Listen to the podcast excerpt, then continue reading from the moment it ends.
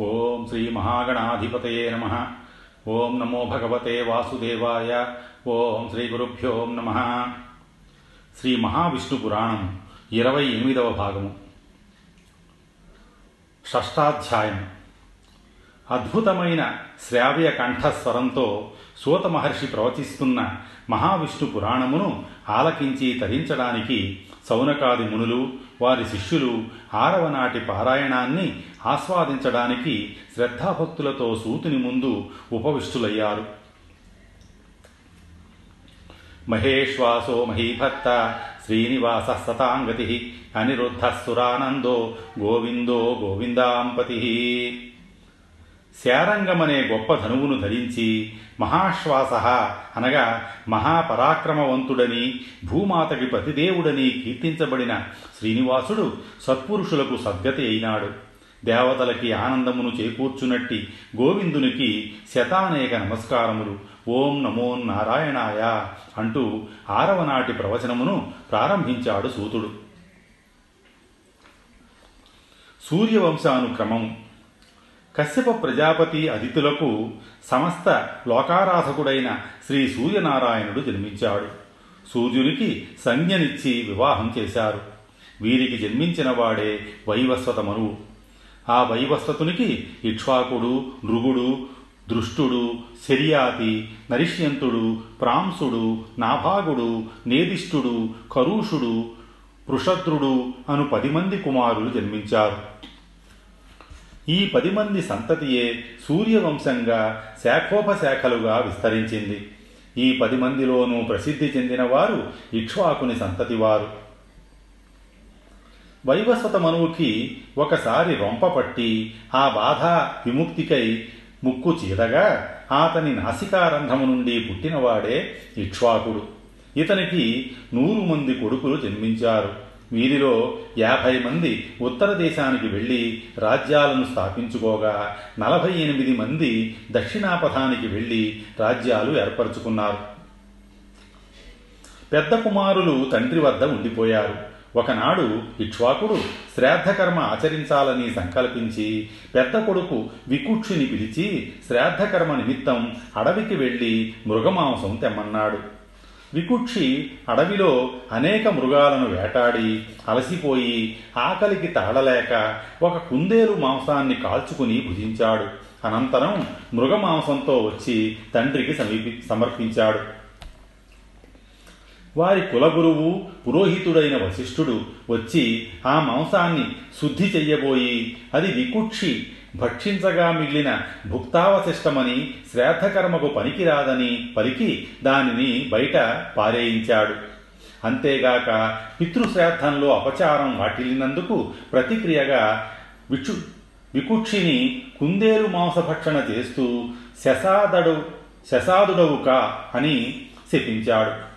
శశాదుగా మారిన విపుక్షి పశ్చాత్తాపం చెంది ఎన్నో పుణ్యకార్యాలు చేసి ధర్మనిరతుడై యజ్ఞయాగాదులు చేసి రాజర్షి అయ్యాడు. అందుచేత ఇక్ష్వాకుని అనంతరం సింహాసనం అధిష్ఠించి జనరంజకుడని ఖ్యాతి గడించాడు. ఇతని కుమారుడే పురంజయుడు. పురంజయుని కాలంలో దేవదానవులకు మరోసారి యుద్ధం జరిగింది. దానిలో పరాజితులైన దేవతలు వైకుంఠానికి వెళ్ళి శ్రీహరికి మొరపెట్టుకున్నారు. పరమాత్మ వారికి అభయప్రదానం చేస్తూ ఇక్ష్వాకు వంశంలో నా అంశతో జన్మించిన పురంజయుని సహాయాన్ని అర్థించండి అని చెప్పి పంపాడు. పురంజయుడు దేవతల అభ్యర్థనను మన్నిస్తూ శతయాగాలు చేసిన దేవేంద్రుడు తన భుజాలపై నన్ను మోసుకుని వెళ్ళగలిగితే నేను దానవులను వహిస్తాను అన్నాడు. దేవేంద్రుడు సమ్మతించి వృషభరూపు దాల్చగా పురంజయుడు ఆ వృషభంపై అధిరోహించి దానవులను సంహరించి వేశాడు వృషభం మూపుపై కూర్చుని యుద్ధం చేసిన పురంజయునికి ఇంద్ర కుకుత్సలాన్ని ఎక్కి యుద్ధం చేశాడు కాబట్టి కుకుత్సుడని పేరు వచ్చింది. అతని వంశం కాకుత్స వంశమైంది. పృథ్వీ అనే పేరు భూతలానికి తెచ్చిన పృథువు ఇతని మనవడు. ఈ పృథు చక్రవర్తి మనవడు యవ యవనాశ్వుడు. ఈ యవనాశ్వుని ముని మనవడే కువలయాశ్వుడు. కువలయాశ్వునికి ఇరవై ఒక్క వేల మంది కొడుకులు జన్మించారు.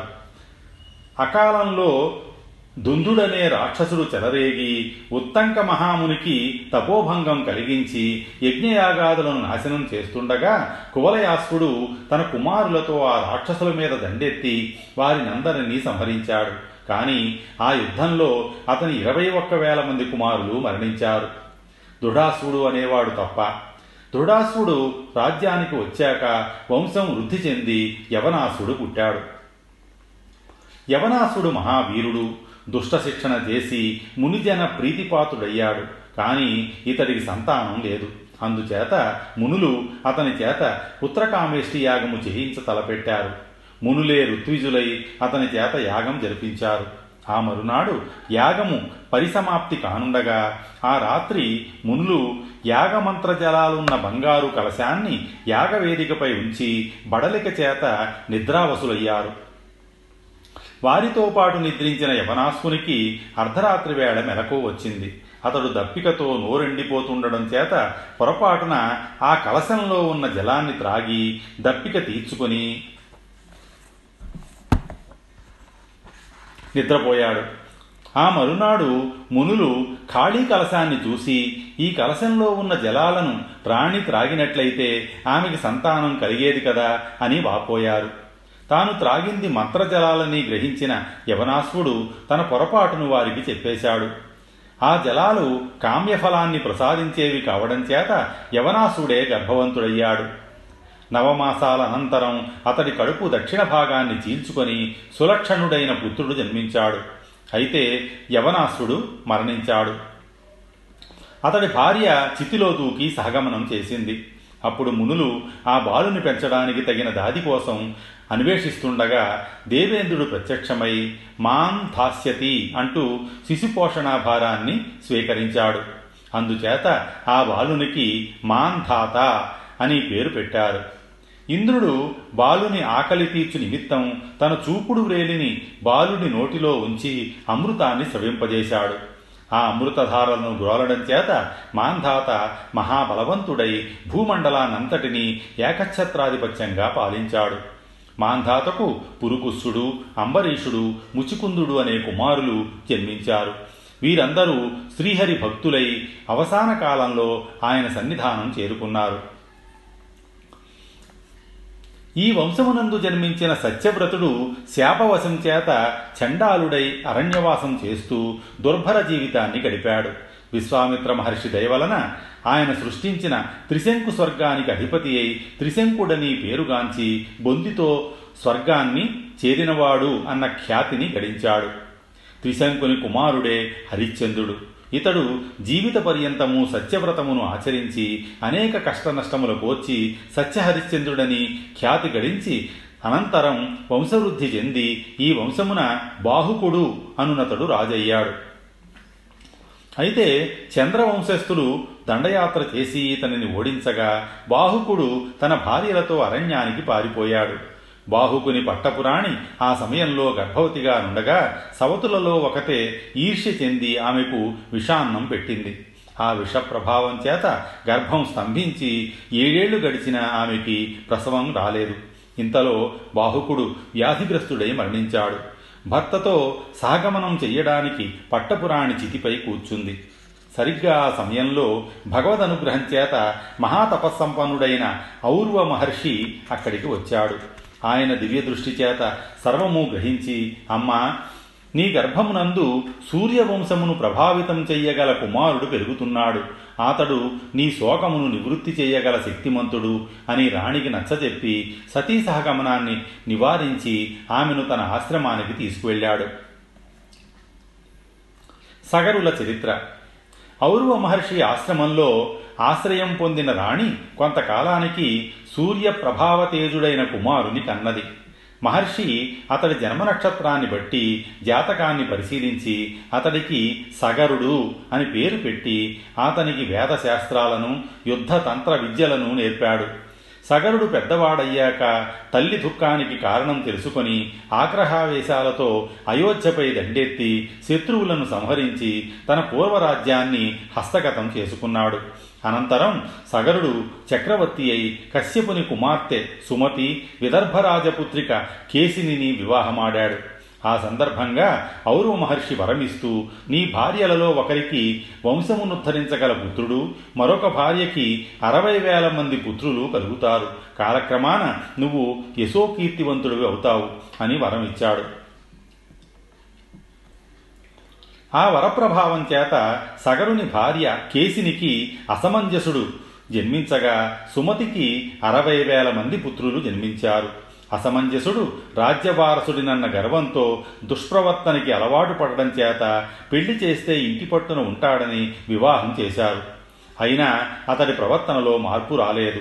అయితే అతడికి అంశుమంతుడనే కుమారుడు జన్మించాడు. మనవడు జన్మించడగానే సగరుడు కొడుకుని ఇంటి నుంచి వెళ్ళగొట్టాడు. ఆ విషయం తెలిసిన మిగతా అరవై వేల మంది సగరపుత్రులు ఆగ్రహించి యజ్ఞయాగాదులను ధ్వంసం చేశారు. ఆ బాధలకు తట్టుకోలేని దేవతలు శ్రీమన్నారాయణుని అంశతో అవతరించిన కపిల మహర్షిని దర్శించి సగరపుత్రుల దుష్టచర్యలను మొరపెట్టుకున్నారు. కపిల మహర్షి వారిని ఊరడించి సగరసుతులందరూ త్వరలో అంతరించనున్నారని పలికి దేవతలకి ధైర్యం చెప్పాడు. సరిగ్గా ఆ సమయంలోనే సగరుడు అశ్వమేధయాగాన్ని సంకల్పించి యాగదీక్షను స్వీకరించాడు. యాగాశ్వమును వదిలి దానికి రక్షణగా తన అరవై వేల మంది కుమారులను పంపించాడు.